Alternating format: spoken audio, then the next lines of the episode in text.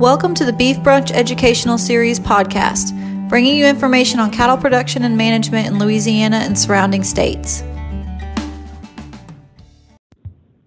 All right, good morning, everyone, and thank you for joining this morning's Beef Brunch Educational Series. My name is Ashley Edwards, and I'm an Assistant Extension Agent and Coordinator of Animal Science Programs for the LSU Ag Center. I'll be hosting today with the help of Vince Deshotel, who is one of our beef cattle coordinators in the Central Region. Our speaker today is Dr. Christine Navarre. She's an extension veterinarian for the LSU Ag Center and will be discussing practical solutions for internal parasite control in cattle. A few housekeeping notes before we get started. First, I apologize if it's a little fuzzy on my end. Um, everything should be clear with Dr. Navarre once she starts speaking, but Wi-Fi here at the office is still a little spotty. We will be muting all of your microphones, and we ask that you please keep them muted throughout the webinar. If you're joining us online via the Teams app or link, please enter your questions into the Q&A box at any time during the presentation. If you are calling in, you can text your questions to me. My number is 512-818-5476. Again, if you are calling in, you can text me questions throughout the webinar that number is 512-818-5476.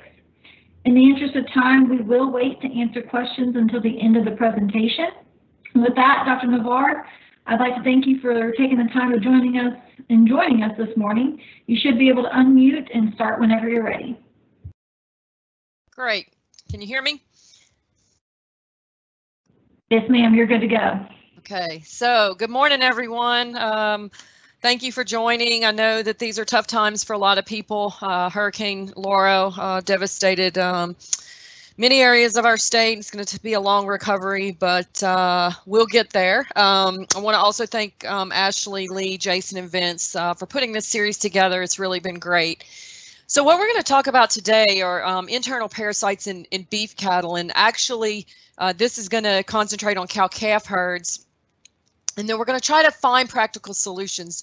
Uh, unfortunately, things are uh, have gotten complicated and uh, not simple anymore. You know, if you're listening and you're expecting to get some specific recommendations about what product to use when on what group of cattle, uh, unfortunately, we're not going to be able to do that. That's something you have to work out, and, and hopefully you'll understand that um, as we go through. Uh, also, you know, I am coming from you know the the southern U.S. So um, a few things I talk about are going to be you know kind of region specific, but there's a lot in this presentation that really applies uh, no matter where you are in in the U.S. So the problem that we're dealing with is that in general, cattle dewormers are not as well, working as well as they were in the past. Now, what we don't know is how bad it is on any individual operation, and, and we'll talk more um, through that in this presentation. And this problem is really only going to get worse over time. As long as we continue to use these products, and we will, uh, it is going to get worse, but we can slow it down, and we, we need to think about doing that. Um, there are no new products in the pipeline at this time that I'm aware of. And even if there's something that's still proprietary that one of the pharmaceutical companies is working on, you know, you're looking at five to 10, sometimes 15, 20 years before those products actually make it to market. And so, you know, we're just, we've got what we've got and we've got to be able to um, figure out how to keep uh, these things working. And so we need a new way way of dealing with parasites. Again, we can't just do what we've always done and you know dewormed everybody on a on a schedule. Um, just doesn't work anymore. There needs to be some a little more thought uh, in that. And this is a a super complicated subject, and you know I've I've tried to boil it down as, as much as possible and hopefully at the end of this you'll have a, a little bit better understanding of what we're dealing with and at least some guidelines on what to start thinking about um, doing. Uh, to deal with this, it's going to take some planning. It's going to take some diagnostics. Uh, you're going to need to get, you know, producers are going to need to get with their veterinarian to figure out what tests I need to run, when I need to run those. We don't have to do that every year. Once we get some basics, then um, then we can use that. Uh, but we don't know what's going on again on any individual operation, and so doing some tests is the way uh, we find that out. And if we can figure out how to do this, then it's going to make us more sustainable in the long run and hopefully save us some money and and prevent us from using products uh, that really aren't as effective as they used to be.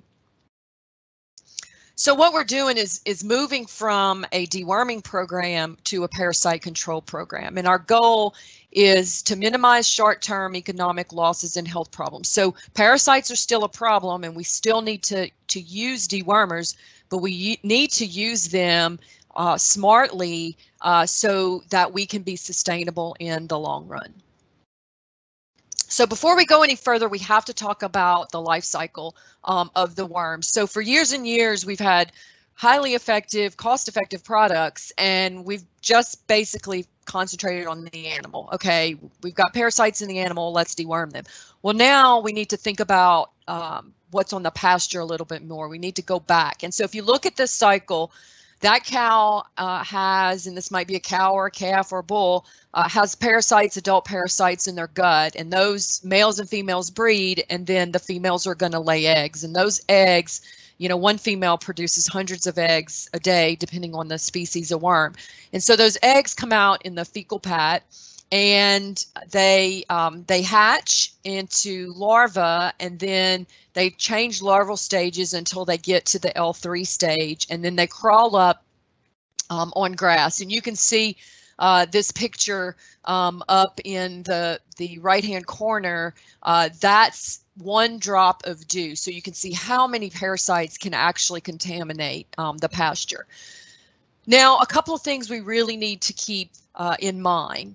And so if you look uh, to the right, the, the blue arrow, the time from egg to larva hatch is dependent on both temperature and moisture. And that's going to become important as we think about uh, how we're going to control um, parasites and what to do and what not to do.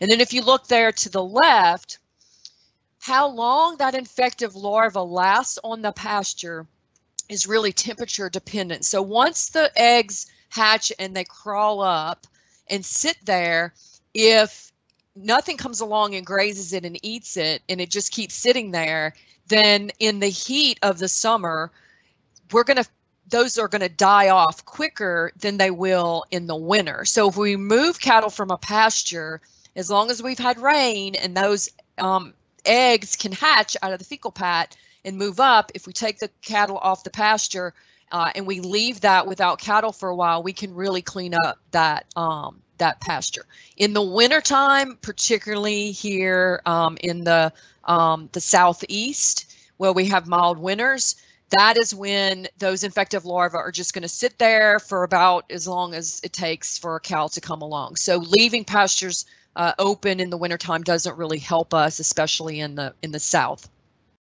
And that's flip-flopped uh, when you look in in the north.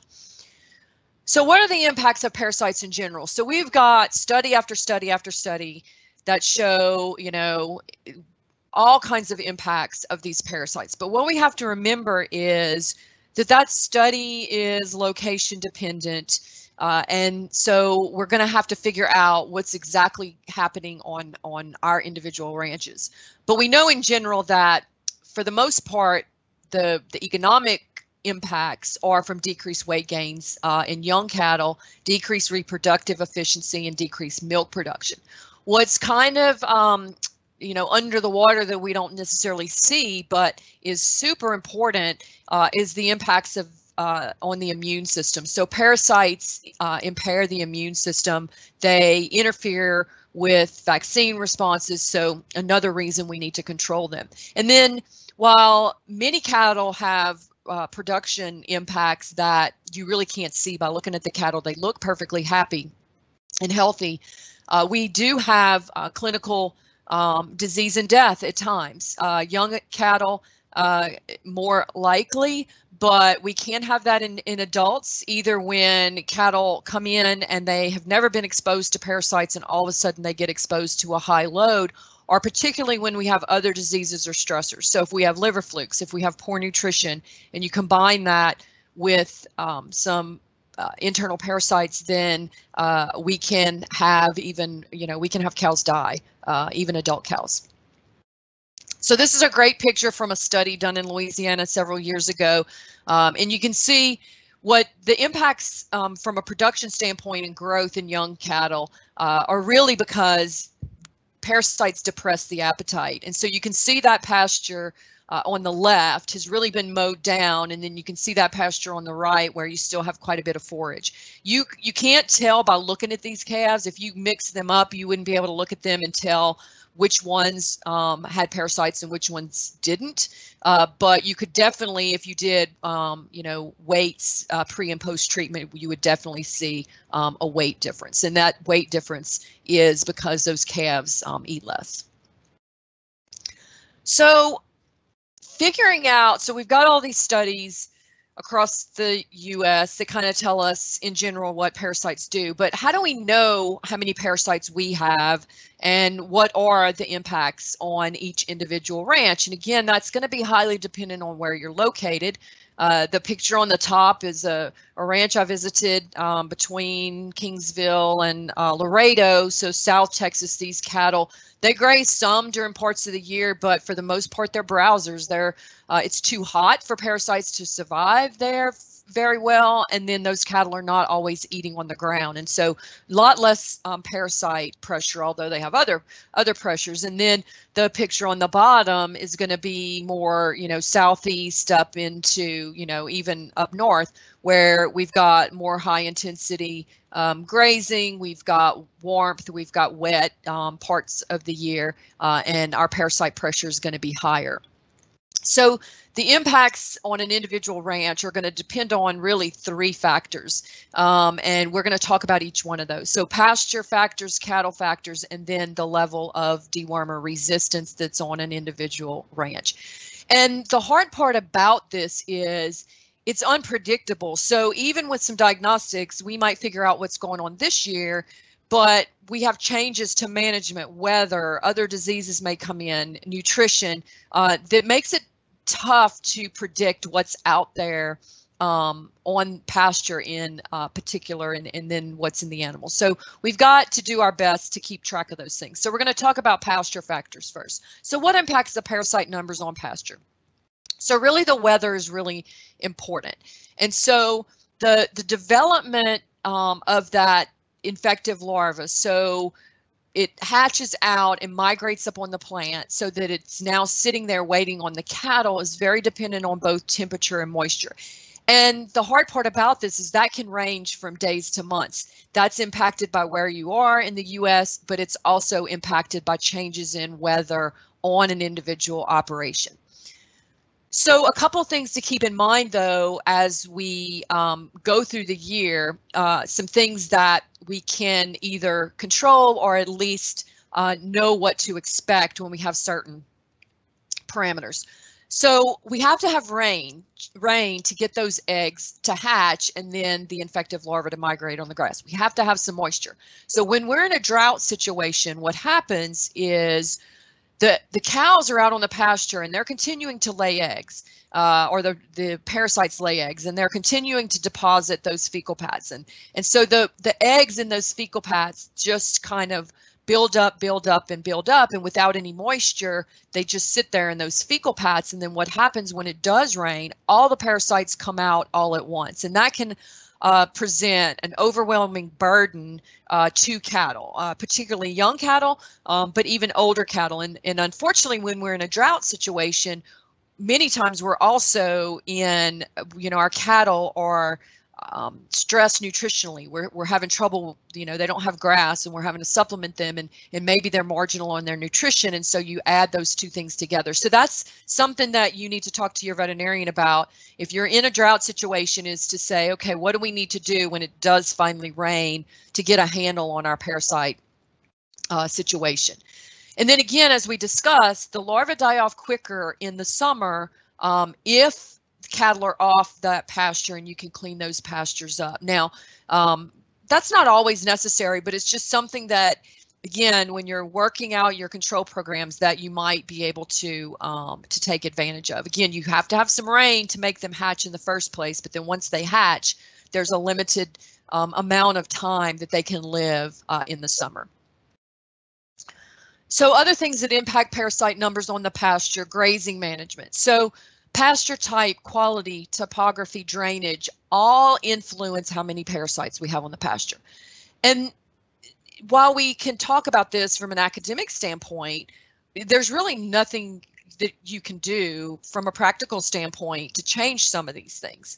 Um, and so, you know, you're not going to go and, you know, if, if somebody said, well, you're going to have less parasites with this grass species, unless that grass species, you know, or, or that soil type is in your area, there's no really way to, to get around that.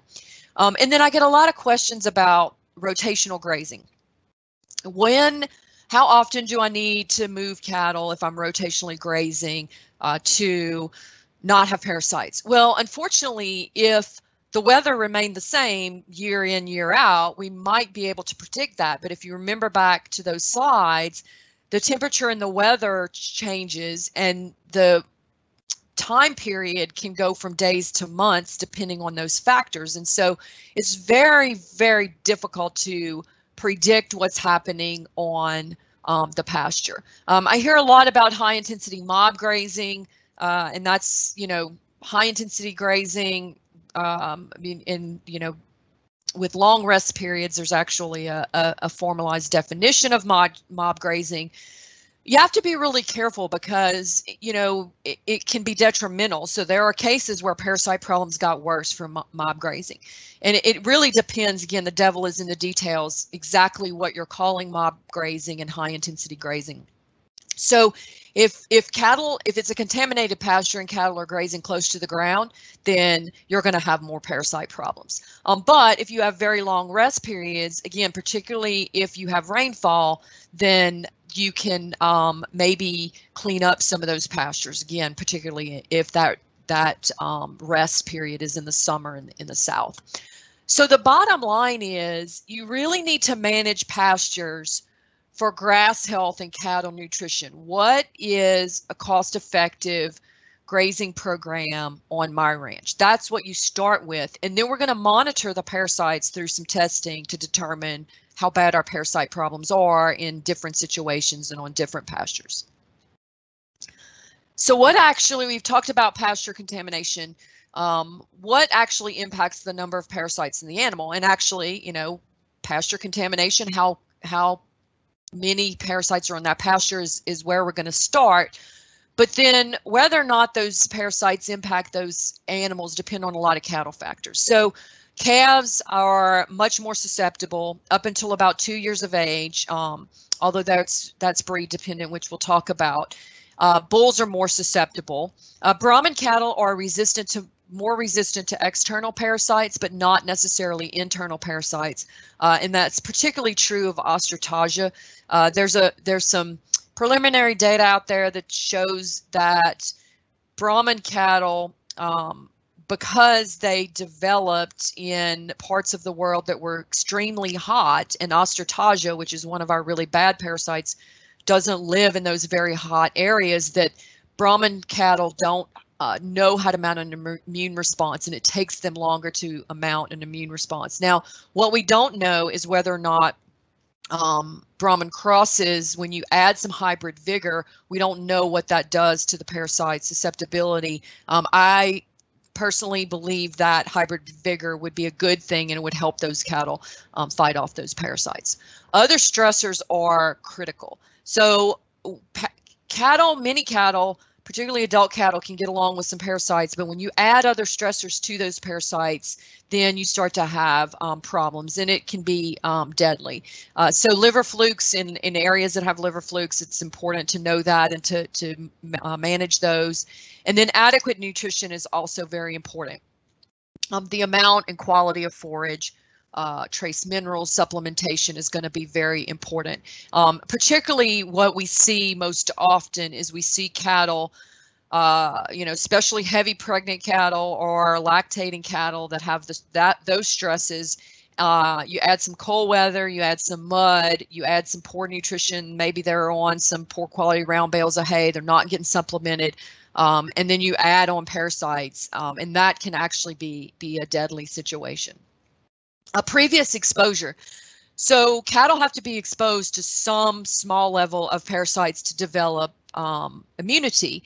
And replacement cattle, especially from western states where it's drier, particularly further north where you don't have the pressures and they've never been exposed, then if we, you know, say we buy a group of bulls or a group of heifers and we bring them down, they've never seen those parasites. So even they're, though they're older, they're still very susceptible. We also have to be very careful. Again, Ostertagia does not live where it's very hot. So the very southern tip of Texas and Florida, those cattle may not have been exposed to Ostertagia, although there's some evidence that that might be changing a little bit. But, you know, you've got to, there's been cases where people have bought cattle from those areas and brought them north. And even though they may be two or three years old, um, they start dying of Ostertagia because they've not had a chance to mount an immune response and they get exposed to high levels. And then we know that some cattle are more genetically susceptible and some cattle are more genetically resistant resistant and it would be really nice to be able to uh, have a, a really um, effective, cost-effective tool to pick those cattle out. We don't necessarily have that, but we'll talk about, you know, selecting cattle over time that don't need our help um, with dewormers. And then finally, we need to look at the level of dewormer resistance. How well, when we use these dewormers, are we really impacting the level of parasites um, in those animals like we um, we have in the past? So what exactly is anthelmintic resistance? So it's basically just the dewormers are not working very well. It doesn't mean that they, it's not an all or nothing thing. So for the most part, when dewormers were first um, released, they are about 99% effective. Well, now some of them are 80 and 90% effective. So it's not zero, but it's not way up there. And then unfortunately, when it gets a little, you know, towards the 50s and 60s and in that area, that's when we even can start to see clinical signs. But even um, at those higher levels with resistance, uh, you're going to see um, probably a reduction in your um, efficacy from, a, you know, preventing some of the economic impacts of these parasites. And so the, the resistant worms, I call them the bad worms, they have genes in their gene pool that tell you know that allow them to survive the treatment. So they have genes that say, you know, sorry ivermectin or sorry fenbendazole or whatever product, you know, you can't work um, against me. And then refugia is a term that you've probably run across if you've read about parasites lately and you know some of the the um, magazines out there. So these are what I call the good worms. They are still susceptible. So they don't have the genes to confer um, resistance. The dewormers still work effectively against them. And what we need is to keep some of these around. Now, we can't keep too many because then we're right back to square one. But if we keep enough good worms around to breed with the bad worms, we actually dilute the resistant worms um, in the population. Now, one thing we have to remember going back to that picture I showed or that diagram I showed at the very beginning, parasites are on pasture and in the animal. And resistant parasites are in the animal and on pasture, and so is refugia. So we have to think about refugia um, from both a pasture and an animal um, standpoint. And, and having a refugia program is really a key component of slowing drug resistance.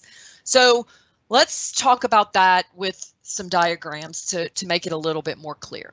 So if you look on the left, you have the, the parents. And let's say this is the 1980s and we just got ivermectin. And ivermectin was 99.9% effective against a particular worm species when it was released. So at the top, you've got all of those susceptible parasites. 99% of the worms in the animals are susceptible. That's our refugia. Then at the bottom, remember it was only 99.9% effective. So we had that 0.1% that was already resistant when this product was first uh, released. And so what we've done over years is we've treated everybody and we've eliminated all of those susceptible parasites or refugia so that the next generation is all resistant worms. And then resistant males breed to resistant females and then that female cranks out you know hundreds of eggs per day of resistant worms. So what we're going to do is try not to treat everybody. So this is another way of looking at that. So if you look at the little purplish blue circles, those are the good worms. Those are the refugia. And then in any population, we're going to have some of the red striped worms, which are the resistant worms. And again, um, you know, different herds are going to have different levels of or different ratios of those um, parasites.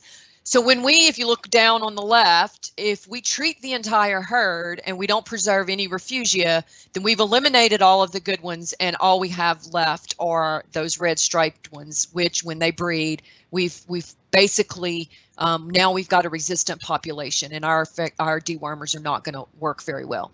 But if we go back to the top and we've got that mix, and then we only treat 50% of the herd, uh, and we're going to talk about, you know, selective non-treatment, um, we preserve some of those refugia. And again, these are just diagrams, so the numbers are not exact, but we now have a mixture of good worms and bad worms. And when those get together and breed, we have less um, resistance. It doesn't stop it because the only way to really stop this is to not use the dewormers at all. But if we can slow it down, that's really um, our goal.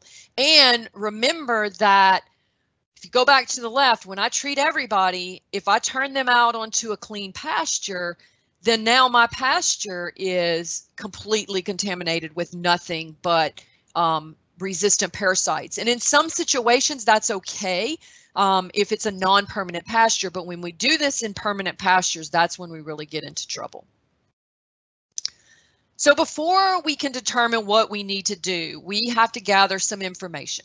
And for years and years, you know, we've done fecals for research projects, but we've basically had highly effective products uh, that worked very well, and there was just really no reason to do a lot of these diagnostics. But unfortunately, we're not there anymore, and so knowledge is power. We have to know what we're we're dealing with. So the first thing to know is, well, what is my parasite burden? You know, and again, that's really going to depend on so many of the factors that we talked about before. Your parasite burden is dependent on what you've used in the past, how often, your grazing management, the weather on your particular operation, which we know, you know, one farm can get rain today and the next one's still in a drought. So there's just very um, hard to predict. And so the only way to, to understand what's going on in a particular group of cattle at a particular time is just to do fecal egg counts. So we're going to take some eggs and we're going to do a quantitative fecal egg count, which means we're going to get an eggs per gram. And, you know, unfortunately, those counts don't really tell us necessarily when to treat because there really is no magic treatment threshold. And and whether or not cattle respond to treatment has to do not only with how many parasites they have, but what is the effect of those parasites on those animals? So if animals are highly susceptible to parasites, then deworming, you may get more pounds of gain or more response from reproduction than you would in cattle that are, are more resistant on their own. So, you know, we really don't have that magic treatment threshold. But what we can do, um, if you do an entire group, you can use that to make selective treatment decisions. So let's say we do fecals on an entire group, um, then we can treat the ones with the high egg counts and not the others. Um, it's a little bit impractical, but in some cases that might be necessary. And then again, that also gives you data. You don't necessarily have to do that every year. And then we're going to use on-form trials at times to determine, well, so I've got calves and they've got 200 eggs per gram. Do I need to treat them or not? And what is the benefit of treating those calves? What am I getting from the cost of that dewormer? Um, what are the gains I'm getting uh, from those calves? And so sometimes you may need to do some trials where you weigh the calves, treat them, um, and you only treat a portion of those calves, and then you compare the weight gains on the treated and the untreated. Again, something that might uh, help you. It's labor intensive to begin with, but it gives you a lot of information to determine what you need to do. So fecal egg counts are really for monitoring patterns over time with changes in weather management stressors and in multiple age groups. So, you know, if you're having a hard winter, you've been fine and all of a sudden you've got a hard winter and you're getting a little bit worried about these cattle, do some egg counts. You know, what how did that compare to a less stressful winter? Did those egg counts go up? Well, then maybe I need to look at treating some cattle. You know, no, the cattle are handling this situation just fine, then I don't need to um, to treat. And then we need to know how well the dewormers are working on individual operations. And that requires a fecal egg count reduction test. And basically what you do there is you're going to take some fecal samples. You don't have to take it from everybody, um, but you need to make sure you're doing this correctly and your veterinarian can help you with that. Uh, you take some fecals, deworm the cattle, and then about two weeks later, you got to take fecals from the same cattle but then we're going to compare the counts. And so what we'd like to see is let's say we do fecals and we have 100 eggs per gram and then we give a dewormer and it goes to you know 99 or 100 uh, less. So we only have zero or one eggs per gram. That would be highly effective. Well, let's say we still have you know 20 eggs per gram compared to 100. That's you know 80% efficacy. That tells us we've got some resistance. It tells us yeah, that dewormer is somewhat effective, but not highly effective anymore. So once we know that and we know what products um, work at what level, then we have to think about three different refugia-based strategies. And this is definitely just um, in general.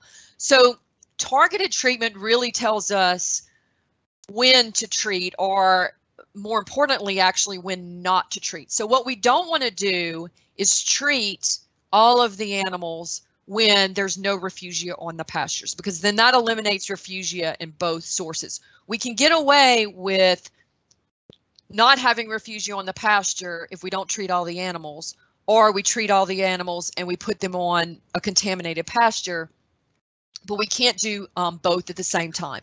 And the big thing to avoid in the South, this is different in the North, is um, avoiding treatment of everybody in the summer when there's no Ostertagia refugia on the pasture. We actually used to actually recommend this because in the short term, it really helps eliminate a lot of the parasites. But if you think about what we're doing to refugia, we're taking all of the refugia out of the animals and there's no refugia on the pastures. So all we're going to have left to breed each other um, and develop are resistant parasites. And then targeted selective treatment and selective non-treatment are, are very similar, but that tells us who to treat and who not to treat. So selective treatment is really what animals do I need, groups of animals. So particularly based on age and maybe based on breed, uh, who do I need to treat and who can I get away with maybe not treating except in, in bad times. So for instance, we're going to treat calves, young females, and bulls, but maybe we're not going to treat um, adult cows once they get to a certain age. And then selective non-treatment is how do we, um, if we want to deworm a majority of a group that is susceptible. So let's say we've decided in our targeted selective treatment that we're we're going to treat calves we still don't want to treat the entire group. And so we're going to leave a percent of that group untreated. For example, we're going to treat 90% of a group of calves or replacement heifers. That might be 70%, and that percentage is really based on um, your tests, your fecal egg count reductions that we talked about. And again, uh, you get those numbers, and then there are really smart parasitologists who have charts that can help us determine what that percentage needs to be. So keeping refugia, the targeted selective treatment and selective non-treatment. Here's some examples. And again, these are just examples because if, if you do this and you don't pay attention to the rest of what's going on on the ranch from a health standpoint and a management standpoint, you can get yourself in, into trouble. So this is where your veterinarian really comes into to play to help with this. But let's say we're not going to deworm cattle once they've weaned their first calf. We know that younger cattle are more susceptible. First calf heifers have a lot of pressure on them. And um, so once they've weaned their first calf, they're not going to get dewormed. So then they serve those animals, those older cows then serve as a source um, of refugia. Now, again, the age cutoff is dependent on breed and other stressors. We said Brahman cattle are probably um, take longer to develop immunity to some of our worst parasites. And so maybe I let a Brahma cow wean her second calf before I decide not to deworm her. But again, that's a that's getting into the details that can be made um, on an individual operation. So then let's say we've got some replacement heifers and we want to treat most of them because they're still susceptible, but we still need a refugia based program. And so let's say, you know, 10 to 30 and even up to 50% we're not going to treat. So again, the percentage is going to be based on those dewormer resistance from our fecal egg count reduction, those diagnostics. So let's say our diagnostics say, you know, when you we use the dewormers in combination, which we'll talk about next, you know, we're still 99% effective. Well, in that case, only leaving 10% untreated is going to be fine. So you can treat 90% of them. But then who do we select to not get dewormed? And so there's a couple of practical ways to do that. So that can be based on weight. So there's some really good um, research studies out there that show that if you pick the heaviest animals and the you know the top 10% heaviest animals and you don't deworm them you're not really giving up. Because when we look at deworming an entire group and we look at the weight gain from deworming there's an average in those um, animals. Some are going to benefit much more than others. Let's say we've got you know a really uniform set of heifers so then how do i pick? Well what a lot of people are doing is just as you're running cattle through the chute every 10th animal for instance um, doesn't get treated unless you know one comes through and maybe she you know looks a little poor hair coat maybe she's lagging behind a little bit. But for the most part we just don't treat every 10th um, animal. Again there are exceptions to this. So when we have liver flukes and we're having to deworm liver flukes are deadly even for adult cattle have a lot of economic impacts um, we might have to treat adult cows so I've just told you, you know, let's try not to treat adult cattle. Well, if we have liver flukes, we might have to. And again, this is where your veterinarian can help you make those decisions.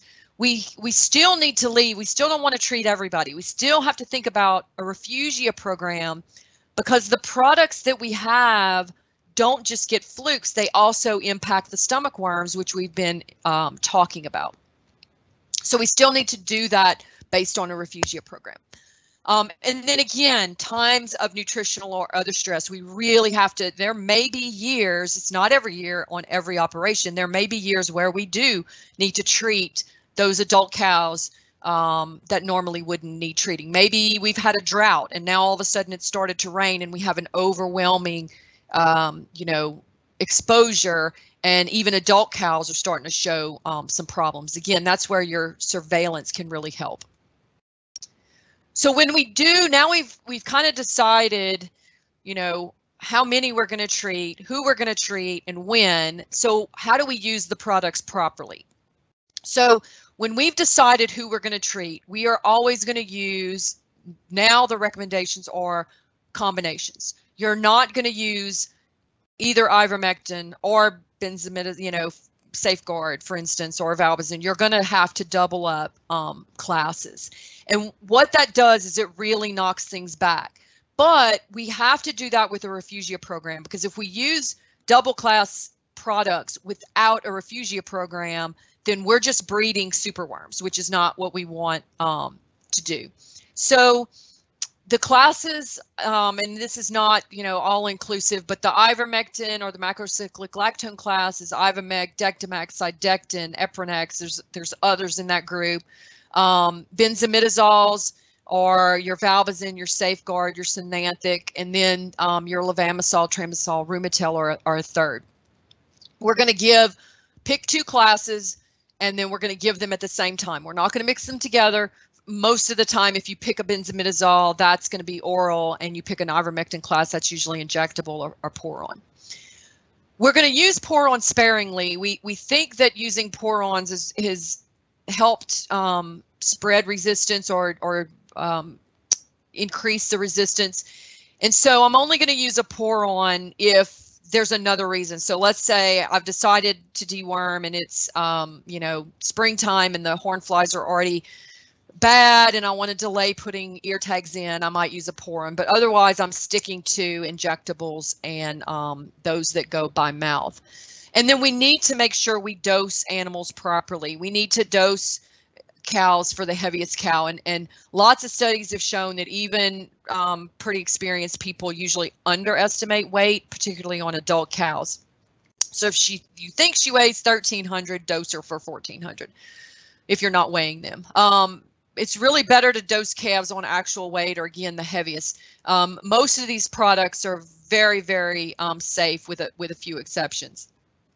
We're going to avoid deworming in the feeder mineral that you just cannot control the dose, you can't control the intake.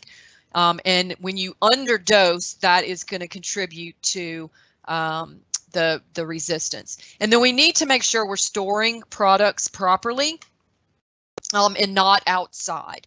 Um, our heat, so even if a product is in date, um, it might not be um, it might not be good anymore if we stored it um, outside. So to finish up, other things to think about is control in general. Anything we can do to increase overall herd immunity helps us with um, parasites too. Proper nutrition, decreasing other stressors and diseases. We can use cows as vacuum cleaners. So if we've got a, a pasture that's, you know, had um, heifers on it, for instance, then let's, you know, um, put some adult dry cows um, on that. Move the heifer pasture around things like that. You know, young cattle have more pasture, contribute to more pasture um, contamination. Try not to buy resistant worms. Um, calling poor doers, you know, that animal that's just not keeping up. Um, we really need to figure out cattle that um, don't need our help, that that stay in our whatever our environment and our pressures are without a lot of our um, help. And again, I'm a big believer in, in hybrid vigor because it it's works for health um, also. Couple things not to do. Again, don't deworm the entire group. Um, and then um, not have a refugia program. There are some exceptions to that if you've got young cattle that are going to a feedlot. So their resistant parasites are going to go to the feedlot with them and die, and then that is a non-permanent pasture. Then uh, you clean that pasture up of any resistance, then you can get away with that. But otherwise, um, we're going to be careful about that. And then again, avoid using the same pastures for young stock um, year after year. Um, couple more things. Liver flukes are very detrimental. Not everybody's going to have them but they're deadly when you combine them with other um, stressors. The, the snail habitat um, you have to have a certain species of snail to transmit this. Um, it likes wet low-lying um, areas. Um, and you can see this picture there of the flukes in the in the hand, and they they just damage the liver um, severely. Um, how do we control those drainage to, to, eliminate standing water and snails? Good luck with that. That's just really impractical. Um, we're going to treat for those cattle um, a fall treatment. Um, two products we have. Uh, Curatrem is currently unavailable. I'm hoping that that's going to come back on the market because Ivomec Plus and Valbazen are going to impact our internal parasites that we've just been talking about. So if we're using those products, we have to use it with, with some refugia. Um, and then we're going to treat in the spring um, as needed. If we've had a really bad problem in the fall or winter, uh, I'm going to treat then, and then I may come back um, and do a spring treatment a year or two just to kind of really knock them back. So the bottom line is this is a balancing act. We've got to balance short-term economics with long-term uh, sustainability, finding those cattle that you know survive without our help. We have been selecting cattle in the face of dewormers without a lot of parasite pressure for decades. And so now that those products are not working very well, how well can the cattle that we have been selecting handle that parasite pressure? I want to find those cows that handle it without my help. Yes, the diagnostics, the labor, the time, using two dewormers costs us more in the short term. But if we use a refugia program, we're not treating as many animals. If we can get away without treating adult cows, then that saves us a lot of pounds of treatment. Um, we've you know got to understand which products actually work and then again selection of cattle that don't need deworming in the long run. You know, work with your veterinarian to help you with the diagnostics. Uh, you know, I'm always available to those veterinarians uh, to help with this also. And then you really need to integrate. It's it's fun to talk about parasites kind of in a bubble like we're doing today, but really parasite control has to be worked in with other herd health and management um, rec recommendations. Um, and I love this, you know, the true meaning of life is to plant trees under whose shade you don't expect to sit. So, you know, we've got to pay attention to our sustainability with these products because we're not getting um, any more. And, and none of us want to hear this message. It's much easier to just, you know, give a dewormer and continue to do what we're doing, but uh, we're we're in a pickle and we need to try to to do better and, and be more sustainable. So with that, um, that is it. If there are any questions, I'm happy to try to answer those. I'll, i want to thank everybody again for um, tuning in. Wonderful, thank you. I don't see any questions right now. Um, I'm going to share my screen really quick, and Vince, okay. if you don't mind, just watching the the Q&A box to see if anybody jumps on. But I want to share. Hopefully, it's letting me.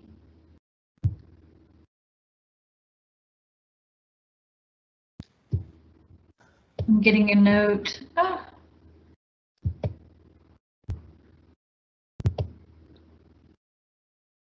Okay, I hope that y'all can see. Dr. Navarre, can you see my PowerPoint for feedback? Yes, I can. Sorry, I was muted. oh, no, you're good. Okay. Um, just a moment, if y'all don't mind, we do ask for feedback on through a survey. Uh, it takes three to five minutes and it's over our beef brunch series. So the way to do this, if you open your camera on your phone and view the QR code on the right, when you view that into your camera, you'll see a little banner at the top and you can click on that to be able to go to our survey. And again, it's, it's on the Beef Brunch Educational Series in general. Um, we use that to help continuation of the series and learn how to improve the series as a whole.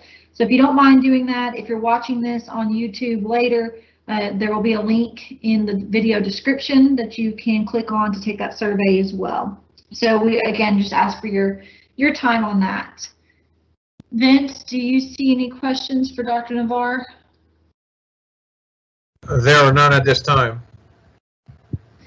Okay, if y'all have questions um, for her, you can send those to me. My contact information uh, will also be in the video description and I'll make sure that she gets those so that we can get those answered for you. Again, this uh, recording will be posted online within the next few days. It can be found on the LSU Ag Center Livestock YouTube channel. Uh, it can also be found on our Beef Brunch webpage, which is lsuagcenter.com slash beef brunch and you can view it under the section of past webinars. Our next beef brunch will be at 10:30 a.m. on Tuesday, October 13th. Uh, I will actually be your speaker for next month, and I will be discussing the importance of a defined breeding season, uh, as well as ways that you can implement very simple estrus synchronization protocols and the econo economic and labor benefits of those if you are using natural service. So still using your bull battery, um, but using estrus synchronization and how that can improve your uh, your bottom line and your um, your profits. There is a flyer posted under the future webinars section on our Beef Brunch site. And with that, again, if you have any questions regarding the series or regarding today's um, webinar, you can contact me. My email is akedwards at agcenter.lsu.edu. Uh, again, Dr. Navarre, thank you for your time this morning. Thank you, Vince, for helping me out, and I hope everyone has a great day.